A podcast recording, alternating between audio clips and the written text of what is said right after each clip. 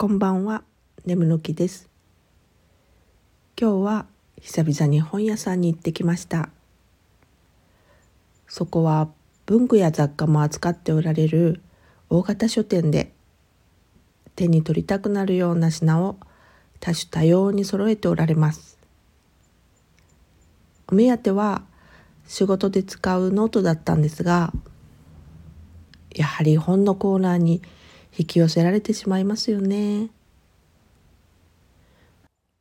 普段目にすることないジャンルの本たちが面白くて